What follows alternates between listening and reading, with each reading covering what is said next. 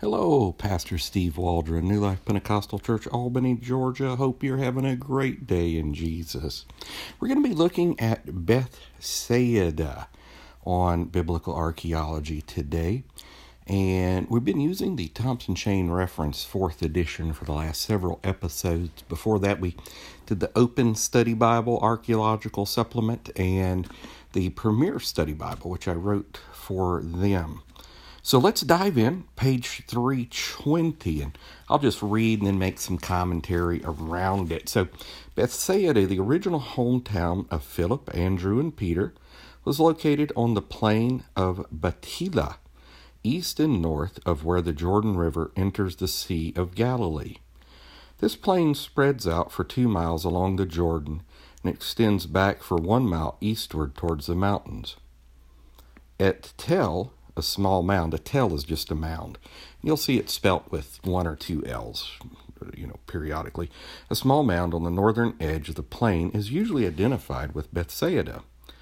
But the ruins called El Araj on the shore of the sea and directly east of where the river enters is thought by some to be the spot that more likely marks the site of Bethsaida, the fisher's town some suppose that John's Bethsaida of Galilee, John 12:21, infers that there were two places called Bethsaida, distinct possibility, one of which was west of the Jordan nearer Capernaum. But the gospel accounts on the whole seem to apply but one Bethsaida, and the older traditions agree with this.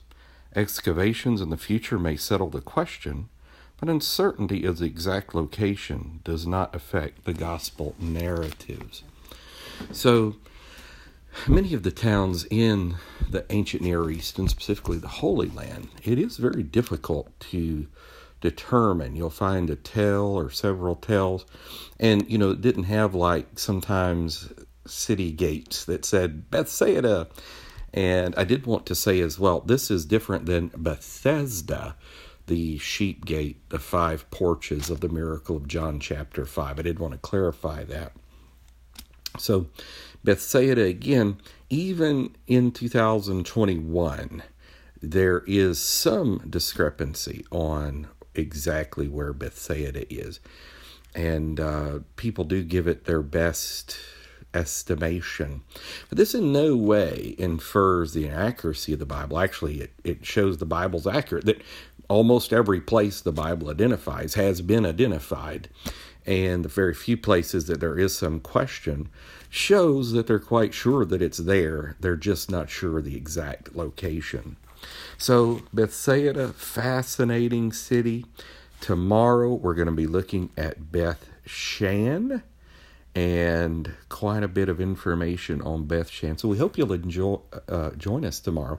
Also, I would like for you to, if you could, I'd like to invite you to subscribe and to share and to join us over on YouTube and Facebook at New Life of Albany, Georgia. That's the wonderful church that I pastor, and also New Life of Albany com. You can join us there. Please remember to pray for the ministry. We want the truth of the Word of God to go around the world, and we want everybody to believe the beautiful truths of Holy Scripture.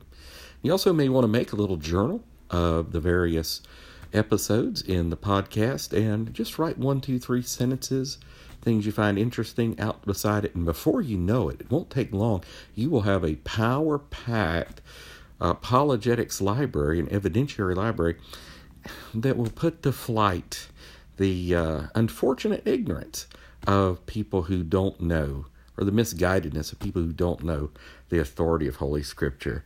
So God bless you. Thank you again for listening. Bethesda, or Bethsaida, sorry. God bless. Talk with you later. Bye bye.